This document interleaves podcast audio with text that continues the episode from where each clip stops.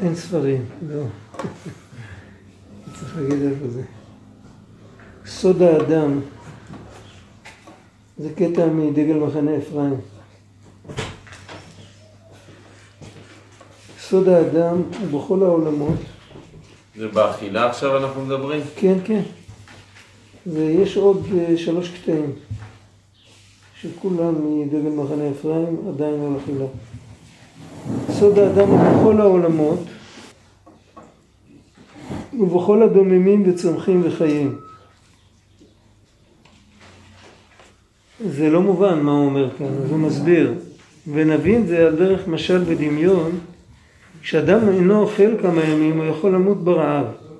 וכשאוכל כזית לחם הוא משיב נפשו, משיב נפשו בזה. ממילא נשמע שיש בכזית זה סוד אדם שלם. והיינו החיות הרוחניות שבתוכו כוח אלוקות אשר הוא בסוד אדם. וכן הוא בכל הדברים. זאת אומרת, כשאתה מסתכל על בן אדם, אתה יכול לראות משתקפים בו כל העולמות. לכאורה אפשר להקשות על זה שבעצם בכל דבר, כשאתה מסתכל על חתיכת נייר, ממה עושים נייר? עץ. עץ. איך גודל עץ? הוא צריך שמש, צריך גשם, נכון? אז בתוך הנייר הזה, זה תוצאה של כל העולם, והשמש עצמה, זה לא רק השמש, זה גם המרחק של השמש מכדור הארץ. אם השמש הייתה קרובה יותר, הכל היה נשרף. אם השמש הייתה רחוקה יותר, הכל היה קופא, שום דבר לא היה גודל. בקיצר, כל העולם כולו מיוצג בחתיכת נייר. אותו דבר בחתיכת קרש, אותו דבר בכל דבר. מה מיוחד באדם? וגם זה, כאילו, אם, אם תמנע מהעץ את השמש, אז הוא לא יגדל, כמו שאם אתה מונע מבן אדם את האוכל, אז הוא לא, הוא לא, הוא לא יחיה. כולם את הסוד של הנייר, ויש בכולם את הסוד של... בקיצור, יש בכולם את הסוד של כולם. אז מה מיוחד באדם? הפשט הוא, ולכן הוא גם קורא לזה סוד. הפשט הוא מה שרש"י אומר, ב... רש"י אומר בבראשית. שהקדוש ברוך הוא ברא את הכל בשביל האדם. והאדם זה הפואנטה, האדם זה התכלית. זה, אז זה, הנייר זה לא התכלית. לא, לא כל העולם נברא כדי שיהיה עץ שיכול לעשות ממנו נייר. כל העולם נברא כדי שיהיה האדם. והאדם הזה יהיה לו בחירה אם להתקרב להשם או להתרחק מהשם. איך שלא יהיה אדם, אפילו אם הוא לא יהודי, אז כבר יש לו בחירה. הוא קיבל שבע מצוות, הוא יכול לקיים אותם, הוא יכול לעבור עליהם. בפרט אם הוא יהודי, אז, אז חוץ מזה שהוא קיבל יותר מצוות, הוא קיבל גם מצווה של בכל דרכיך דאהו, שבכל דבר יש לו בחירה, לא רק בין מצוות לעבירות יש לו בחירה, אפילו בין, בכל, על כל נשימה או נשימה הוא יכול לא להודות להשם או לשכוח להודות להשם. אז, אז אה, האדם זה התכלית של כל העולמות. מילא כל העולמות מיוצגים באדם. אם, אם באיזה עולם היה משהו אחד אחרת, אז הסך הכל שפה היה נוצר אדם אחר, לא היה אדם כזה. האדם הזה הוא מתאפשר הודות לכך שהתוכנית של העולמות היא בצורה כזאת. טוב, זה לא סוד. הסוד זה שזה הסוד זה פנימיות הכוונה, זה מה שלא אומרים בקול. זה הסוד. סוד זה לאו דווקא דבר שהוא לא ידוע לאחרים. רק זה, איך אומרים, זה סוד גלוי. יש ביטוי כזה. סוד זה הכוונה הפנימית של למה כל זה. לפעמים אני רואה משהו, בן אדם מביא דחפורים וחופר ומיישר, מה הולכים לעשות פה? אתה לא יודע. אתה יכול לקבל הרבה תשובות. כן? לא תמיד אתה יכול לדעת. לפעמים אתה מסתכל טוב, אתה יכול להבין, לפעמים אתה, יש לך יותר מתשובה אחת. אתה לא יודע מה אמיתי. אז זאת אומרת, זה כמו סוד. אחרי שמגלים לך אז אתה יודע, אבל לא מזה אתה, לא מזה ידעת. ידעת כי גילו לך. מצד זה, אף אחד, אם, לא, אם השם לא היה מגלה לנו בתורה שהעיקר זה האדם, היית יכול להגיד על משהו אחר שהוא העיקר. הקדוש ברוך הוא גילה שזה, בשביל זה עשיתי את זה.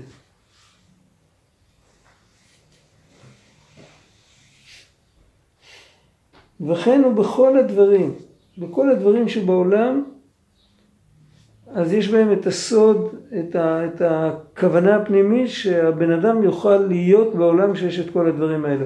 חלק מזה זה דברים שליליים. זה דברים שגורמים לאדם להתרחק מעבודת השם. אבל זה גם לצורך האדם, כדי להעמיד אותו בניסיון. אבל הכל לצורך האדם. וזהו החילוק שבין הצדיקים עובדי השם ובין רשעי ארץ. רחמנא ליצלן. כי הצדיקים מדבקים עצמם תמיד בכל דברים גשמיים לשורש החיות שבהם. ההבדל הוא ב... איך אומרים? בהתייחסות לא בזמן התורה והתפילה, שם רואים עיקר ההבדל, גם להבדיל, בין יהודי לגוי, אז ודאי שכשיהודי מתפלל ומניח תפילין וגוי לא יודע מה זה, אז לא זה, קשה לה, אתה לא יכול להבדיל אה, כאילו, אתה יכול להגיד אה, הבדל בין סתירה ללטיפה, אתה יכול להגיד הבדל בין יום חול לשבת, כן, אתה יכול להגיד, להגיד הבדל בין אה, הר, ל, ל, בין, בין גבעה לעמק. על אותו ציר יש לך תמיד דברים שונים, אתה, אתה יכול להגיד הבדל בין שבת לסתירה. זה לא, זה ברור מה שאני אומר, זה לא על אותו מישור בכלל. אז כשאתה לוקח יהודי וגוי, הם לא על אותו מישור, קשה לך להגיד את ההבדלים, אבל שניהם יצורים ביולוגיים, שניהם אוכלים, שניהם ישנים, פה אתה יכול לראות את ההבדל. עיקר ההבדל זה איך יהודי אוכל, איך יהודי מתפרנס, איך יהודי מביא את הכסף. זה עיקר ההבדל. לכן כאן כשהוא הולך לתאר את ההבדל בין צדיקים לרשעים, הוא לא מתאר ההבדל בין צדיקים לרשעים שזה כל היום אה, עושה שטויות וזה כל היום עושה מצוות. לא, זה, זה, זה פשיטה, על זה לא צריך לדבר. יש הבדל ביחס שלהם לענייני העולם. זה עיקר ההבדל, שם אפשר לראות באמת, כי גם הרשע לפעמים יש לו יום שהוא כל היום בית הכנסת מתפלל, כמו ביום כיפור. כן? וגם הצדיק לפעמים אה, עייף, אז הוא צריך לעשות שטויות בשביל, אה, כמו שאומרים, ליישב את מוחו, שלא, שלא, שלא, יצטרך, שלא ישתגע מרוב מאמץ. אז אה, צדיק לפעמים הולך לטייל, הוא נוסע לגן חיות, אני יודע. כן, היו צדיקים שעשו את זה. לא זה הנקודה, הנקודה היא בענייני היום-יום, בקצוצים, שינה, אוכל, עבודה, כסף, כל הדברים האלה, שם אפשר לראות את ההבדל. והמשל לזה, זה האוכל. דרך משל, כשהצדיק אוכל, אינו אוכל רק לשובע נפשו. מה הוא מסביר? איך הוא מסביר? לשובע נפשו הרוחנית. שיכול לדבק עצמו בעבודת השם יתברך. וכן בכל הדברים הגשמיים שעוסק בהם אינו מדבר גשמיות הדבר רק לפנימיותו, סוד חלק אלוקה שבתוכו. בכל דבר יש חלק אלוקה. לא רק אצל האדם. רק אצל האדם זה אישיות שלמה שהיא חלק אלוקה, הנפש האלוקית. בכל דבר יש איזה ניצוץ נעלם שהוא חלק אלוקה. שהוא דבר השם ורוח פיו בדבר השם שמיים נעשו וברוח פיו כל צבאם וגם צבא הארץ, הכל, הכל נעשה בדבר השם.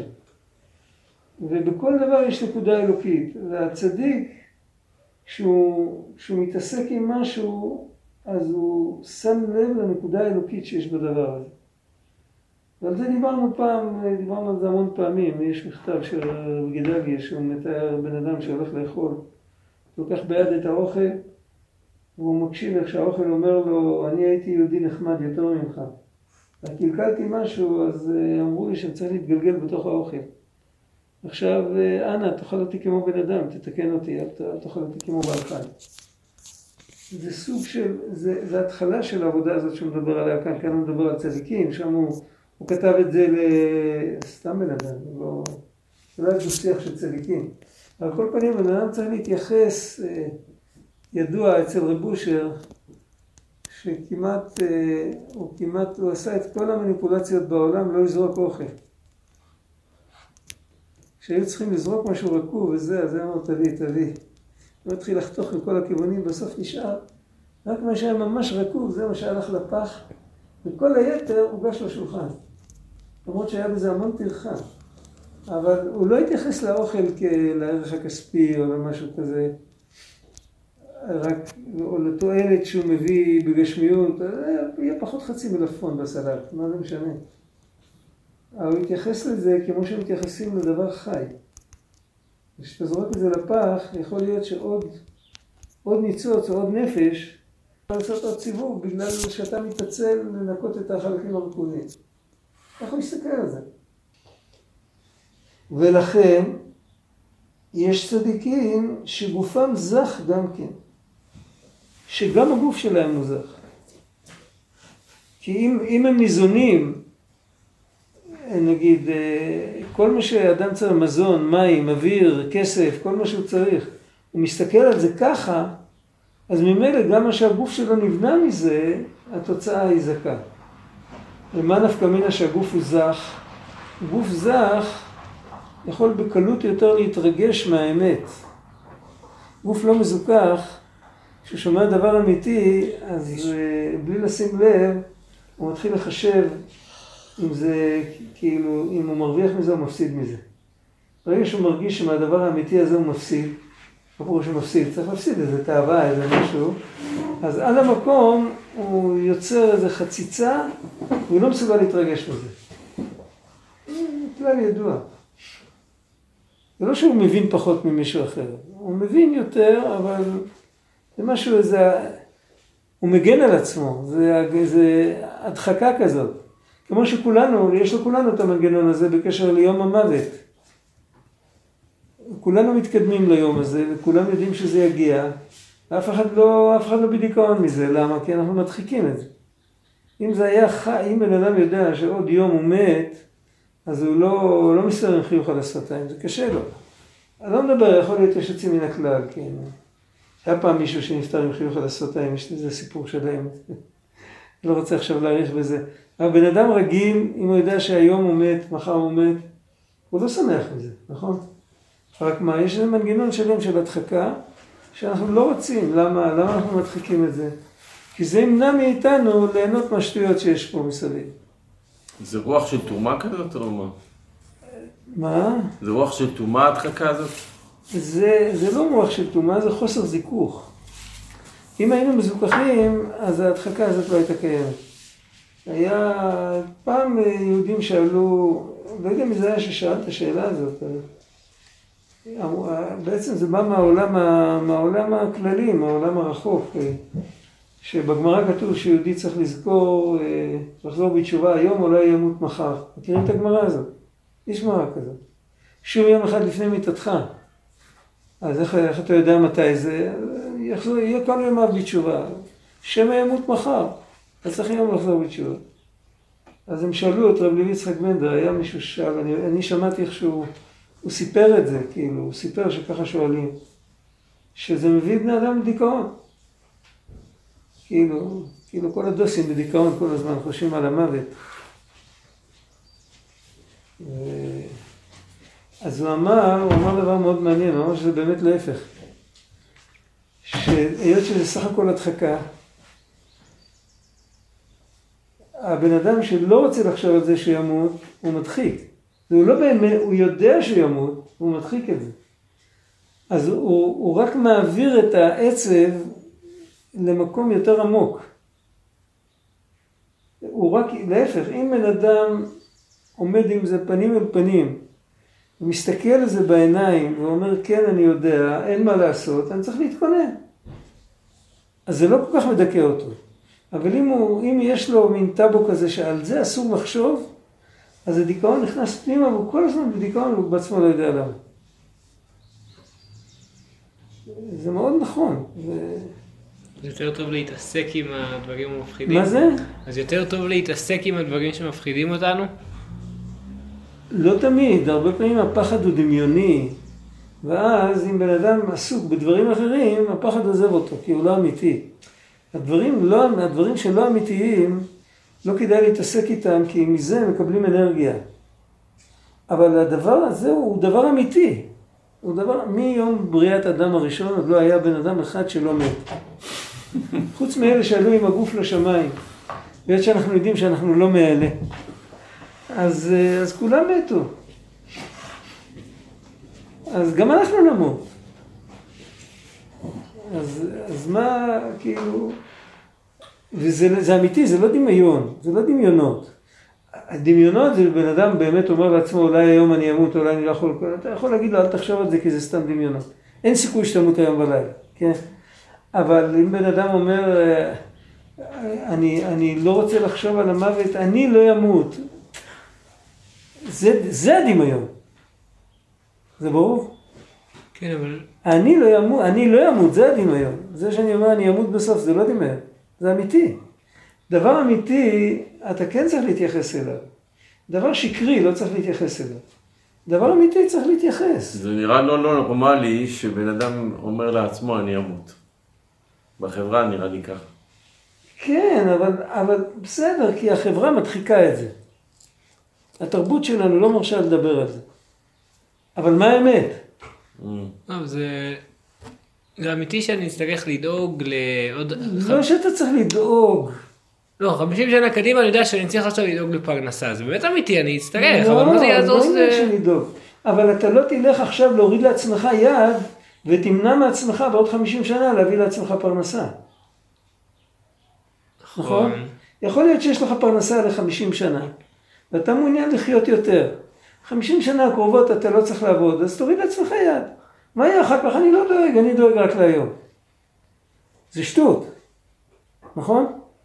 זה בדיוק מה שאנשים עושים. הם, למעשה הם לא מדחיקים את המוות, מדחיק, אין מוות. מה זה מוות? מוות זה מעבר לעולם אחר. רק היות שזה כמו בן אדם, תחשוב על בן אדם שהוא באמצע חלום מרתק. פתאום הוא מבין שעוד מעט החלום הולך להיגמר לו. אבל החלום הולך להיפסק באמצע, באמצע המתח. הוא חולם בחלום סיפור מתח, הוא בחלק מההתרחשות, פתאום הוא מקבל איזה איתות, יש לו איזה ביפר, איזה משהו, שכאילו משדר לו שעוד רבע שעה, עוד שלוש דקות, אני יודע מה, שעון מעורר יצלצל. אז הוא נורא לא רוצה שזה ייגמר, הוא באמצע המתח.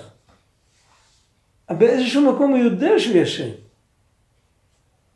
על כל פנים, ברגע, שה... ברגע שהמחשבה הזאת, שעוד רגע זה ייגמר, הגיע לו, אז באותו רגע הוא לא ישן יותר. זה, כל ההבדל. ההבדל הוא אם בן אדם חי בעולם הזה והוא ישן, הוא יודע שהוא ישן, או שהוא חי בעולם הזה והוא ישן והוא לא יודע שהוא ישן. בן אדם שלא חושב על יום המיטה, הוא ישן והוא חושב שאלה הם החיים האמיתיים. כאילו, מה, מה שיש מעבר, גן עדן, גיהינום. זה לא קיים בשבילו, לא רוצה, זה כאילו, הוא עכשיו, הוא עכשיו בחלום. עזוב אותי עם זה. כשזה יגיע, זה יגיע. זה מאוד פנימי עכשיו כל מה שאמרתם. אבל זה אמיתי. זה אמיתי לגמרי. אוקיי. עכשיו אם בן אדם לא, אדרבה, ככה רב לוי יצחק טען.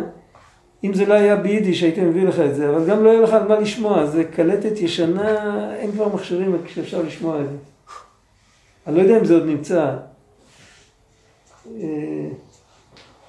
הוא, הוא, הוא, טוען, הוא טוען להפך, אם יהודי רוצה להיות שמח, אז הוא צריך לפגוש את היום המוות שלו, ואדרבה, ולדעת שלא חיים פה לעולם, ועיקר החיים זה אחר כך, ובן אדם צריך להתכונן, לעשות את מה שנכון, ואחר כך הוא יפגוש את מה שהוא עשה. פשוט, פשוט, בלי מדרגות גבוהות. פשוט לגמרי. ובן אדם שמדחיק את זה, אז הוא, הוא עושה שטות. הוא רק דוחק את, ה, את האדמת שלו למקום יותר רע.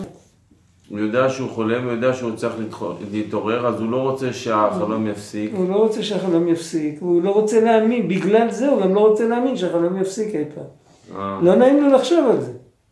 אז הוא אומר, אני לא ועד אישה, אני לא לעולם ועד אז זה, אישה. אותו אחד שהוא כאילו לעולם חי פה, והוא. לא רוצה שזה, הוא לא רוצה כאילו להאמין שזה יפסיק פה כל העולם. כן, זהו, זה בדיוק. כמו שאי אפשר לעולם ועד לישון, ככה אי אפשר לעולם ועד להיות בעולם הזה. כל עולם יחסית לעולם שמעליו, זה כמו שינה יחסית לערות. בכל, בכל עולם. גם בעולם ההוא, לעלות לעולם יותר גבוה זה כמו להתעורר. כל עולם יחסית לעולם יותר גבוה זה כמו שינה. שינה זה מדרגה נמוכה. יש בחינת שינה ויש בחינת ערות. זה לא. שינה זה אחד משישים במיטה. מה? מה, עכשיו זה שאנחנו מרגישים, זה כאילו, עכשיו זה, עכשיו, עכשיו מה שקורה פה זה שינה. יחסית לעולם הבא זה זמן של שינה. זה לא כתוב רק היחס בין העולמות, גם הגלות יחסית לגאולה זה זמן של שינה. עכשיו בן אדם בנה לעצמו איזה נישה בזמן הגלות, טוב לו, יש לו שם, הוא עשה הרבה כסף, יש לו בית וזה, הוא יודע, יבוא משיח, הוא לא יודע, קודם כל הוא חי עכשיו בקנדה. יבוא משיח, הוא יצטרך לקחת, לנסוע למזרח התיכון. מה זה חסר לו? הוא לא רוצה שיבוא משיח. אתה מבין? זה אותו דבר, זה כמו אחד שהוא בחלום, והוא רוצה שהחלום יימשך לעולם ועד. החלום לא יכול להימשך לעולם ועד, גלות לא יכולה להימשך לעולם ועד, וגם המציאות הגשמית לא יכולה להימשך לעולם ועד. יש מעלה במציאות הגשמית שפה אפשר לעשות את רצון השם, וזה דבר נצחי. ולכן תחיית המתים תהיה עוד פעם מציאות גשמית וכל זה, אבל זה עוד נושא. אבל המציאות הגשמית, איך שהיא נתפסת אצלנו, שזה החיים האמיתיים. בתוך המציאות, קיום רצון השם זה דבר זניח. והחיים האמיתיים זה האוכל, השינה, כן? אה, אנחנו דתיים, אין ברירה, אז צריך לדפוק את הכרטיס, כמו שאומרים. אה, צריך שם, צריך להיות רשום כמה שעות עבדנו כל יום, אז מתפללים, מניחים תפילין. אחד שחי ככה, הוא, חי, הוא ישן, הוא חי בתוך שינה. וכל שכן אחד שלא מקיים בכלל מה שצריך, אז הוא חי בתוך שינה עוד יותר עמוקה. והרשע עושה להפך, שאינו מדבק עצמו כלל לרוחניות הדבר, רק לגשמיות. רק לגשמיות הדבר. וידוע, זה הדגל מחנה אפרים אומר, ידוע שחיות כל הדברים הוא חוכמה. כמו שכתוב, החוכמה תחיה את בעליה. מה פירוש שחיות כל הדברים? חיות כל הדברים זה השם יתברך. מה פירוש שחיות כל הדברים זה חוכמה? הנקודה של החוכמה זה, זה מין מעבר, שאם יש לנו אותה, אנחנו יכולים להבין שכל החיות באה אך ורק מהשם יתברך. זה ברור?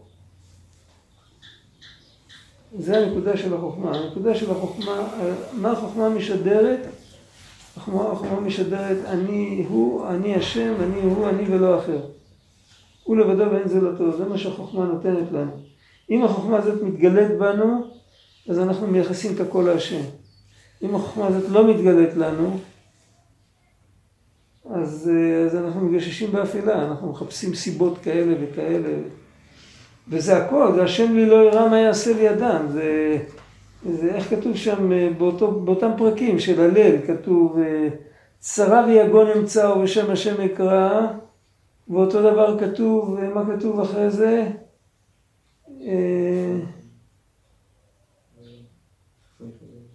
גם על זה כתוב בשם השם אקרא, משהו הפוך, הפוך מצרה ויגון. איך זה כתוב שם? אה, יש לי פה. יש לי פה תהילים. איפה שמתי אותו?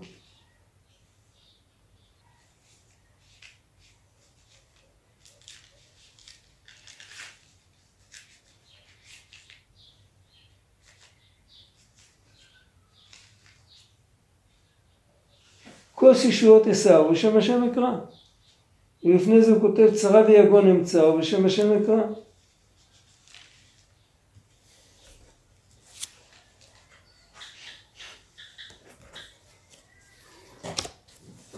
אפופוני חייב למוות, ומצרה שאול מצאוני, צרה ויגון אמצאו בשם השם אקרא, אנא השם עלתה נפשי.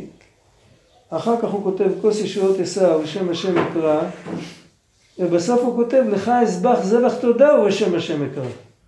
שלוש פעמים בשם השם אקרא. יש על זה מעבל שם טוב, יש איזה תורה ארוכה, לא ניכנס לזה עכשיו. הוא מוסיף שם עוד כמה מצבים, אבל ביחד זה חמישה מצבים. כאן בפסוק יש רק שלושה, שלוש מצבים, שלושה מצבים. צרה ויגון נמצא בשם השם יקרא, כוס ישועות כשר בשם השם יקרא, ולך יזבח זה לתודה ובשם השם יקרא. תמיד הוא עם השם, תמיד הוא עם הפנים להשם. למה? כי יש לו את החוכמה. זה החוכמה. החוכמה מתגלית אצלו בגלל שהוא מזכך את עצמו, אז החוכמה מתגלית אצלו. החוכמה משדרת לו, היא כאילו לוחשת לו באוזן. אתה רואה את כל מה שעובר עליך. במקום לחפש כל מיני סיבות, דע לך שהסיבה האמיתית זה רצון השם יתברך. הראשון שאתה צריך להסתדר זה איתו. אחר כך צריך לעשות השתדלות, לעשות ככה, לעשות ככה, כי זה מה שהוא רוצה. אבל בעצם ההתחלה זה להיות פנים אל פנים איתו. אז חיות כל הדברים היא החוכמה. כמו שכתוב, החוכמה תחיה את בעליה. והחוכמה נקראת בשם בכור. למה היא נקראת בשם בכור? כי היא הראשונה.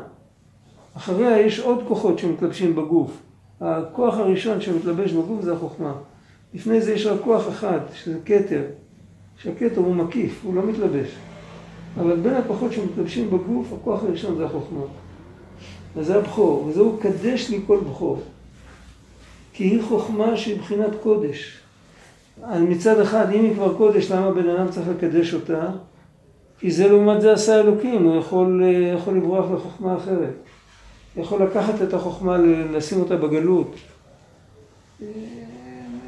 כל החוכמה אי אפשר לשים בגלות, על כל פנים משהו מהחוכמה הוא יכול לשים בגלות. והתורה מצווה לקדש את החוכמה. וחוכמה זה קודש. ולכן כשראה יעקב בדברי עשיו, שהכפיל דבריו מן האדום האדום הזה, למה הוא לא אמר תן לי מן האדום הזה? למה הוא אמר תן לי מן האדום האדום הזה? ורימז בזה שאינו חפץ כלל ברוחניות הדבר. רק מן האדום הזה, שזה ממש הגשם. אז אמר, מחרק היום את בכורתך לי, שלא יהיה לך שום חלק כלל בחיות כל הדברים שבחינת בכור. וזה בחינת חלק עולם הזה ועולם הבא, שאמרו הזל שחלקו ביניהם, והבן.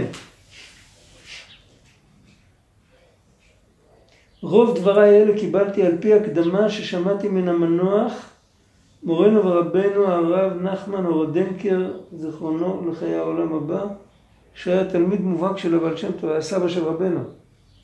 מצד אבא? הם היו משפחה. מה? סבא של רבנו מצד אבא. מצד אבא. עכשיו, מה, מה, הוא, מה, מה הוא אומר? עשיו הרי ההתחלה של עשיו הייתה יותר טובה מההתחלה של ישמעאל למשל. ישמעאל היה לו דין של עכו, בן נוח. עשיו היה לו דין של ישראל מומר. האמת שלכולם עד מתן תורה היה דין של בן נוח. זה לא היה ממש ישראל. אבל היה, האבות קיימו את התורה עד שלא ניתנה, כאילו זה... והוא נולד, אה, ישמעאל נולד מהגר. עשיו נולד אה, מרבקה. ומיצחק, אבא צדיק, אמא צדיקה, הכל בסדר. והוא גדל ככה. והוא ניסה בהתחלה להלביש את הכל במצוות, וכאילו, כל מיני כמתלעלע, יורק זיקים, חיצים במוות, ואמר לא משחק אני. בסוף יעקב אבינו לקח ממנו את כל הקדושה והשאיר לו את כל הקליפה. זה מה שיעקב עשה איתו. ואז זה הפך הדין שלו, הצאצאים שלו, אבל יש להם דין של עכו, לגמרי. אז בדיוק שאלתי השבוע מישהו, שהרי באמת עשו הוא היה הבכור. כן, okay. אוקיי. אני יודע, בגלל הרש"י, כן, כולם כן, אמרו לי, יש את הרש"י הזה, שזה כן, וזה. כן, כן. אבל זה האמת האמת, שהוא בכור, כן, הוא כן, יצא, כן, הוא, כן. הוא נקרא פטר, רחם, כן, לא? כן. כן. אז עכשיו כתוב שמיעקב, מאהבתך שאהבת אותך, אה, כאילו, שיעקב הבכור, לפני הקורבנות. והברכה שיצחק נתן לו.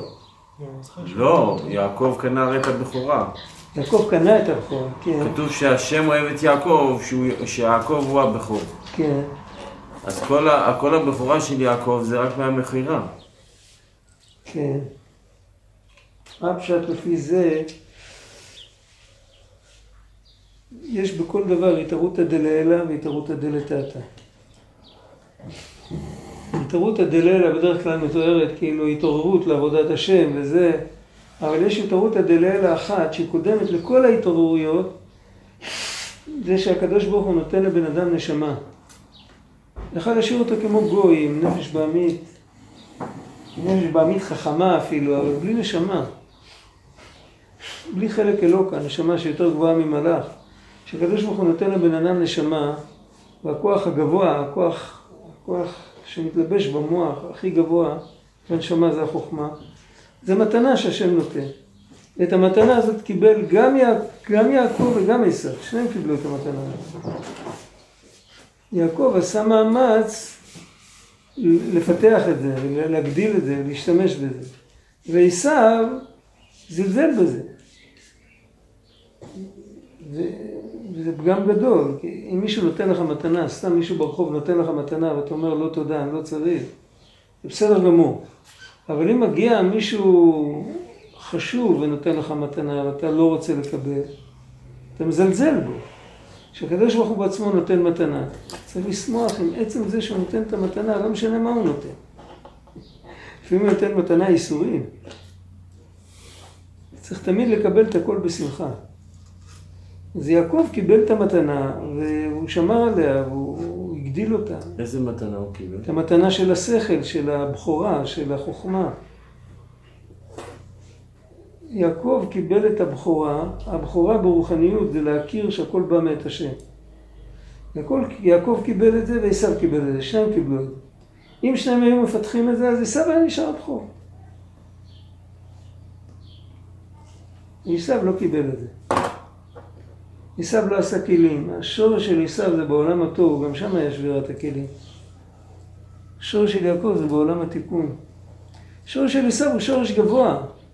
אבל הוא התנהג אה, בלי, הוא, הוא רצה שהכל יבוא לו בקלות, בלי שהוא יצטרך לעשות מאמץ. עד היום אנחנו נופלים במקומות האלה. בסדר, יעקב אבינו, הוא ידע לעבוד, הוא עבד קשה.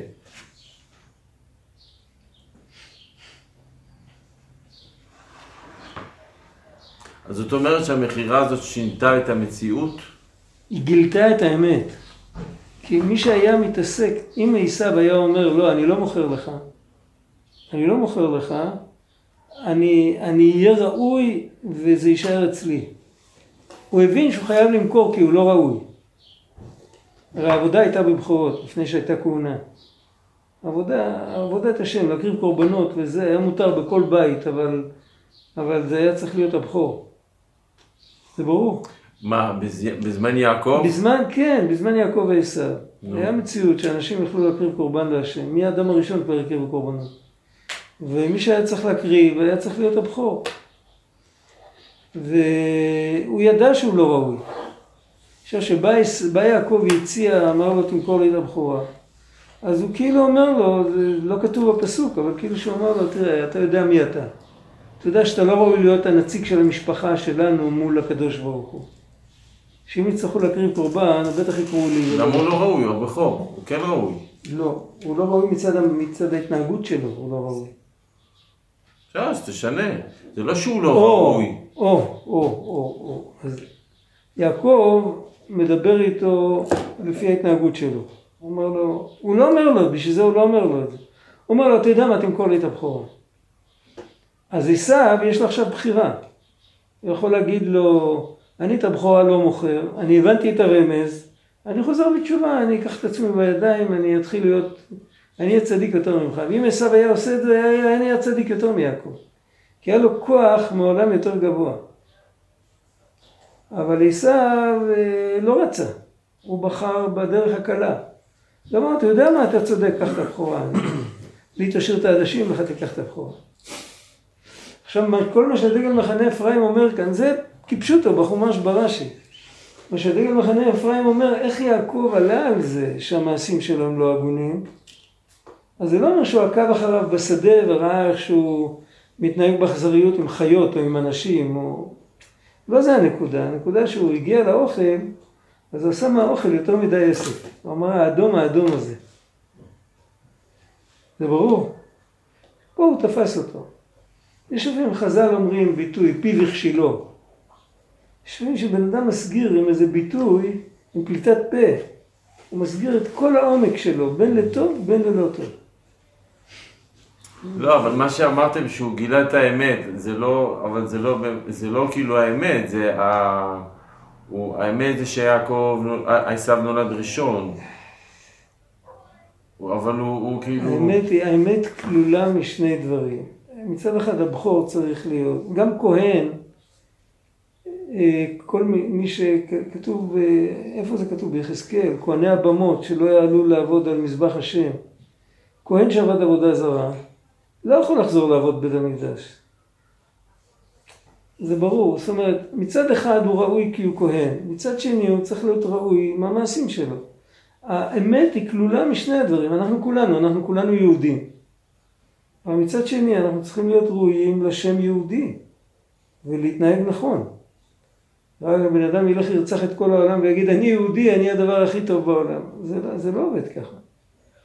אז עשיו, כתוב שהוא עבד, באותו יום הוא עשה כמה עבירות. הוא הרג את הנפש, הוא... יש שם חשבון שלם במדרש. המדרש מוכיח את זה מהפסוקים. היופי שיש פה זה שהדגל מחנה אפרים אומר, זה לא, הוא לא אומר שיעקב אבינו הסתכל לעשו על המצח וראה את החטאים שלו. הוא לא הסתכל עליו בכלל. הוא רק שמע שהוא אומר, האדום האדום הזה, אז הוא כבר קלט שיש פה משהו לא בסדר.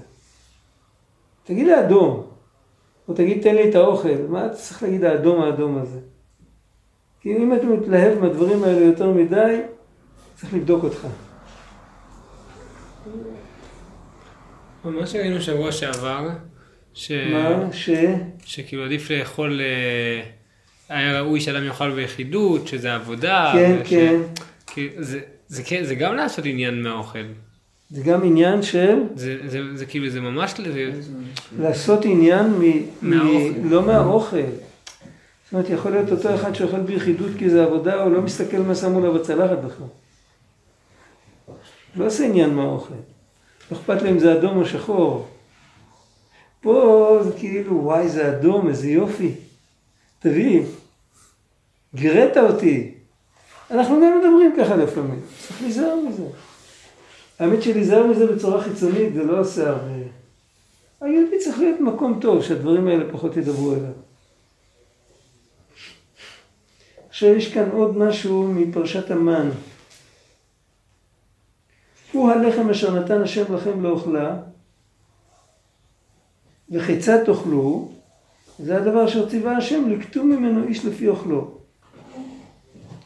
על זה הוא מביא מהבעל שם טוב, על דרך שאמר אדוני זקני, זיכרונו לחיי העולם הבא, במלך שהניח לבניו אוצרות משונים זה מזה, וכיסו אותם במכסאות זהב ובצורות בהיכלות. וכל אחד מבניו לפי שכלו ישכיל ויבין וימצא, והוא ממש מתיר אסורים לאור גדול, ויש כאן אריכות שהוא לא מעתיק אותה, עיין פנים.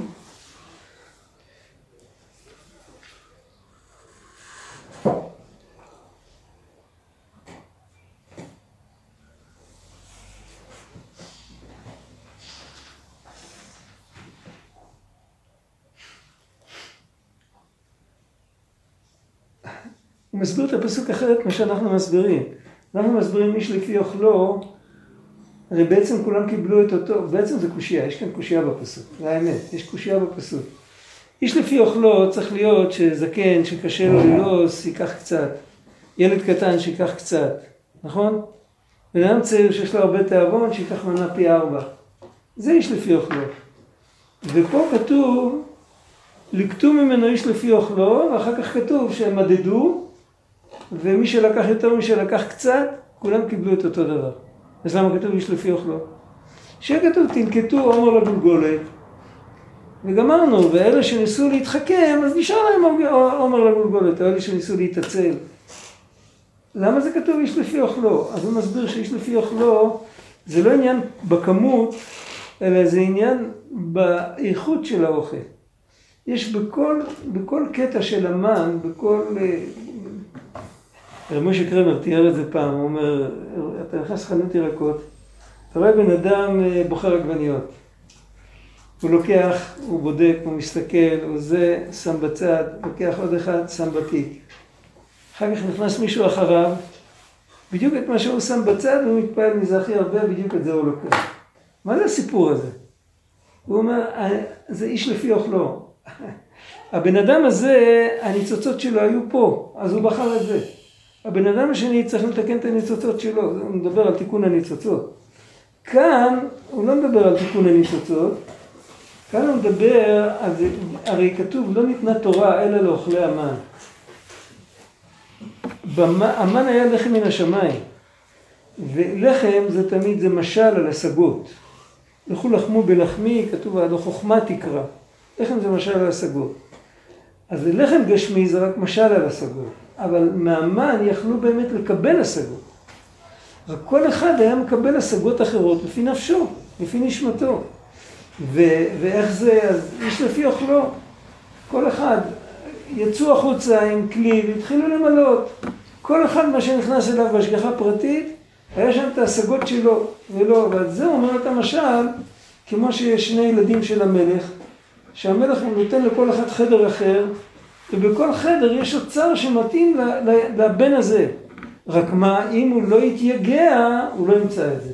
אז עוד פעם, אותה נקודה שדיברנו קודם, נותנים את הכל, אבל אחרי שנותנים, צריך לעשות מאמץ בשביל, בשביל אה, אי אפשר לקבל, אי אפשר רק, אה, כאילו, לשבת ככה, וגם בן אדם שנותנים לו, מה שלא נותנים לו, צריך להושיט יד ולקחת.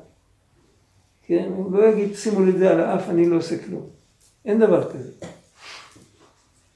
למה יש את ההרגשה הזאת שמבחינה, הרי בן אדם יודע שהוא כל דבר, בעולם הזה הוא רוצה כסף, הוא צריך ללכת לעבוד, הוא רוצה, כל דבר צריך להתייגע ולעשות. ברוחני זה לא ככה, למה, כאילו, יש את ההרגשה... ברוחני, תעזוב כסף. כל החיים זה לא רק כסף, מה אם בן אדם רוצה לשמוח, או שהוא רוצה להיות בריא. נכון, נכון, כן, כן. יעזור לו מה שהוא עושה. לא, הוא צריך לעשות... לא, הוא צריך לעשות... יש כל מיני השתדלויות, אבל בתכלס, בתכלס זה לא בידיים של הבן אדם. נכון, לא. וגם אם הוא עובד, זה לא בידיים שלו שיהיה לו כסף. נכון, נכון. לא, אני לא דיברתי על זה, אני דיברתי למה בן אדם מבחינה רוחנית, עכשיו כל, כל הזה סובב סביב שהבן אדם מבחינה רוחנית רוצה שזה יגיע אליו בלי לעשות שום התאמצות. כן. מבחינה, כאילו... למה הוא רוצה ככה? למה, למה זה בנוי ככה? כאילו, למה... בגשמיות זה לא בנוי ככה. זה יצר הרע, זה אה, לא בנוי, זה לא חלק מהאישיות שלנו. להפך, יש, יש אנשים שלא בנויים ככה, שהם רוצים כל דבר, הם רוצים כל דבר להשיג לבד ולהתייגע. אבל באיזשהו מקום נכנס יצר הרע של עצלות. וכל אחד חושב שהשני מתייגע פחות ויש לו יותר. אז הוא גם רוצה, זה, זה לא אמיתי. לגמרי לא אמיתי. זה בא מעצר. וזה כשהוא מוצא, זה מתיר אסורים לאור גדול.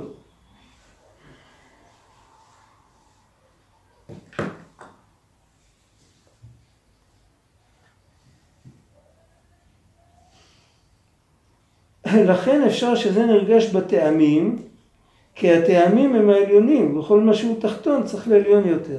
איפה זה מרומז במן כל הסיפור הזה? כתוב שם שבמן כל אחד יכל לטעום כל טעם שהוא רצה.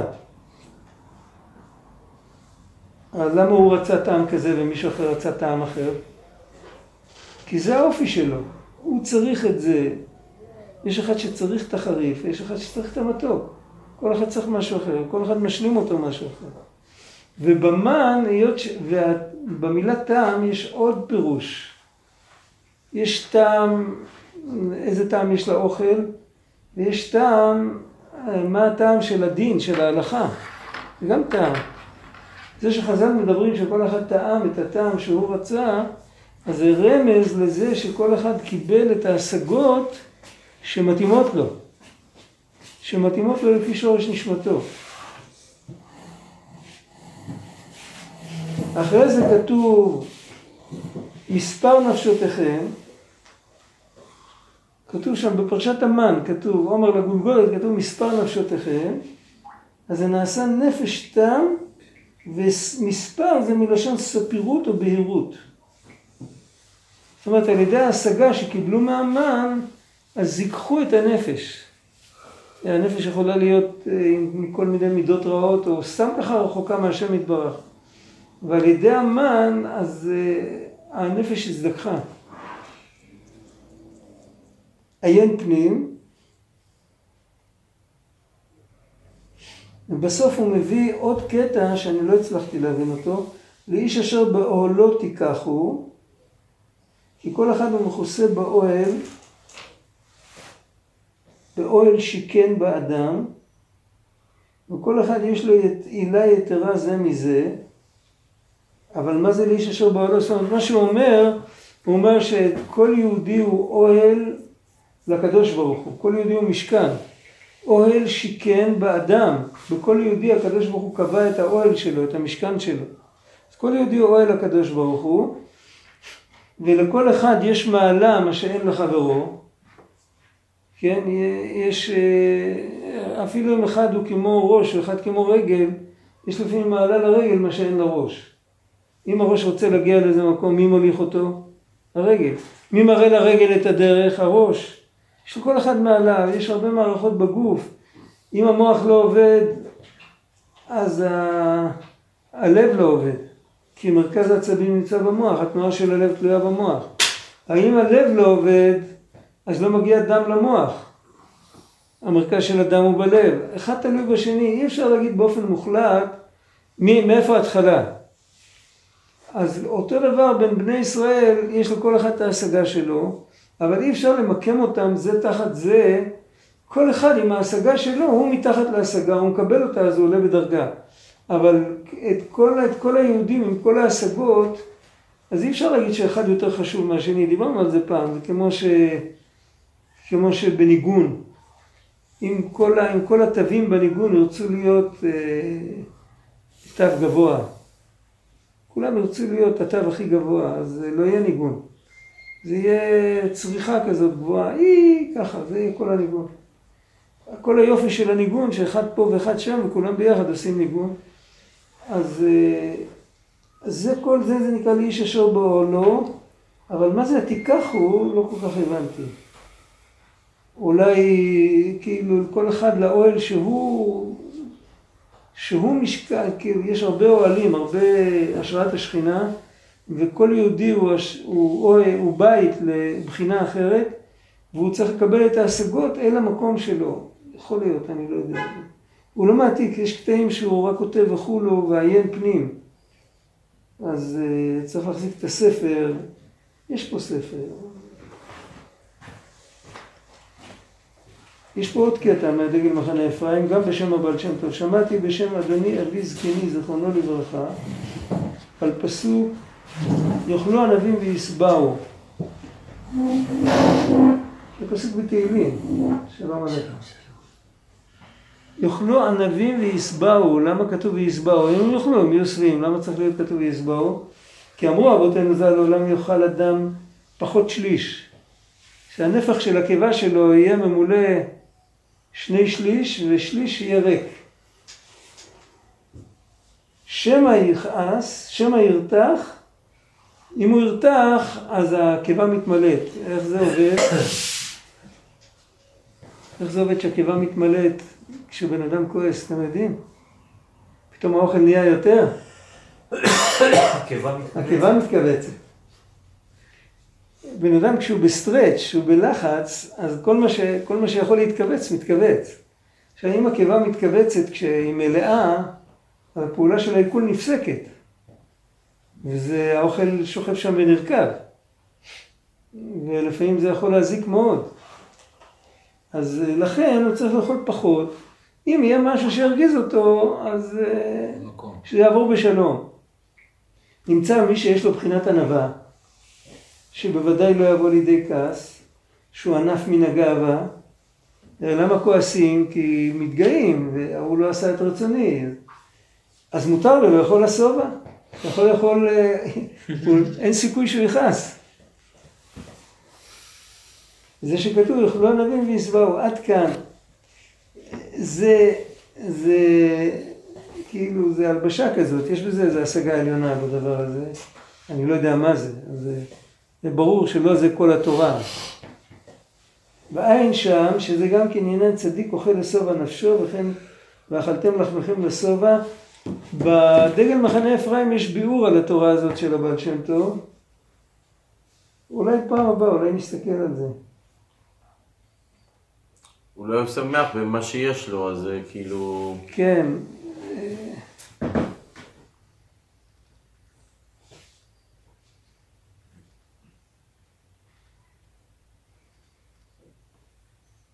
קודם הוא הסביר, הוא בעצמו הסביר שצדיק אוכל לסוב נפשו, הכוונה שהוא זוכר שאת השפע מקבלים מהשם.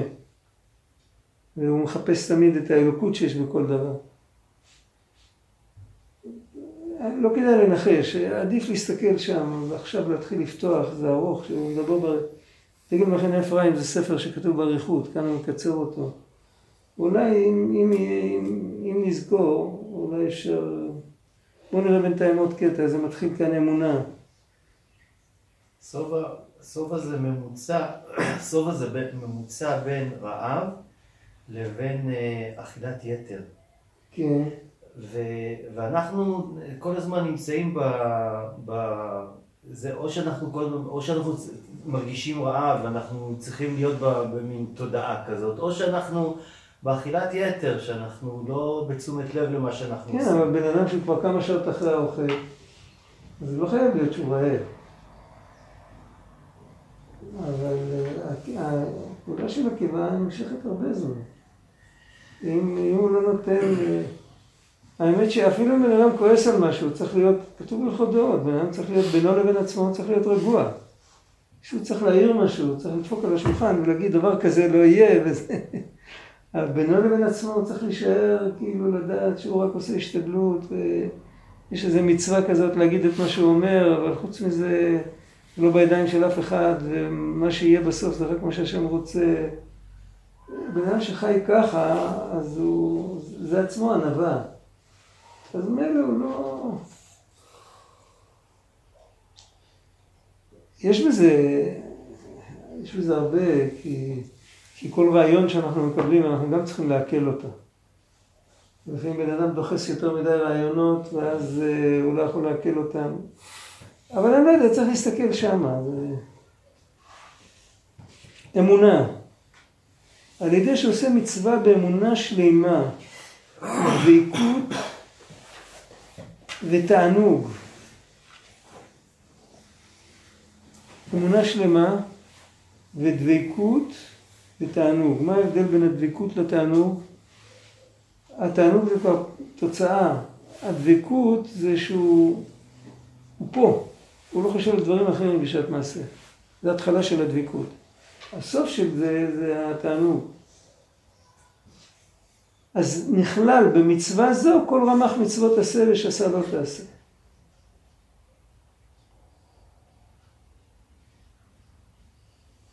וזהו שאמרו רז"ל, חז"ל אמרו תרי"ג מצוות ניתנו למשה בסיני, בא חבקוק והעמידן על אחת, וצדיק באמונתו יחיה. אז אם יש אדם שיש לו אמונה ויש לו חיות, שזה הדבקות והתענוג, אז מצווה אחת שלא משנה איזה מצווה הוא יקיים עם הדבקות הזאת, יקיים תפילין, צדקה, לא משנה. המצווה הזאת היא כוללת בתוכה את כל המצוות. מדוע? כי כל המצוות זה דרך להתקרב לקדוש ברוך הוא. ואם דרך מצווה אחת הוא יתקרב לקדוש ברוך הוא, אז כאילו קיים את כל המצוות. השורש של זה זה פירוש המשניות לרמב"ם על אה, כן, אנחנו אומרים כל ישראל יש להם חלק במשנה בסנהדרין. כל ישראל יש להם חלק לעולם הבא, לפיכך הרבה להם תורה ומצוות. אז הוא שואל מה, מה זה הרבה להם תורה ומצוות, מה זה משנה, ואם היה להפך, אם היה נותן פחות מצוות, אז היה יותר סיכוי לקבל חלק לעולם הבא. אז הוא אומר שהקדוש ברוך הוא דאג שלפחות הפחות כל שיהודי יהיה לו מצווה אחת שיכול לקיים אותה עם כל הלב. רק כשיש הרבה מצוות, אז כל, כל יהודי יכול להיות דבוק במצווה אחת שאותה הוא מקיים לגמרי, בלי שום פנייה ובלי שום, אה, הוא לא רוצה כלום. לא רוצה גן עדן אפילו. והמצווה הזאת, היא מה שתביא אותו לחיי העולם הבא. דווקא המצווה שבו הוא לא חשב על העולם הבא. אז כל ישראל יש להם חלק לעולם הבא. אה, רצה הקדוש ברוך הוא לזכות את ישראל. איך כתוב שם? אה, לא, זה לא המשנה הזאת של כל ישראל. רצה הקדוש ברוך הוא לזכות ישראל, לבחר הרבה להם תורה ומצוות. זה רבי חנניה, מה שאומרים. אז על זה הוא מביא שזה... הקדוש ברוך הוא הרבה מצוות כדי שנוכל מצווה אחת לכל הפחות לעשות כמו שצריך.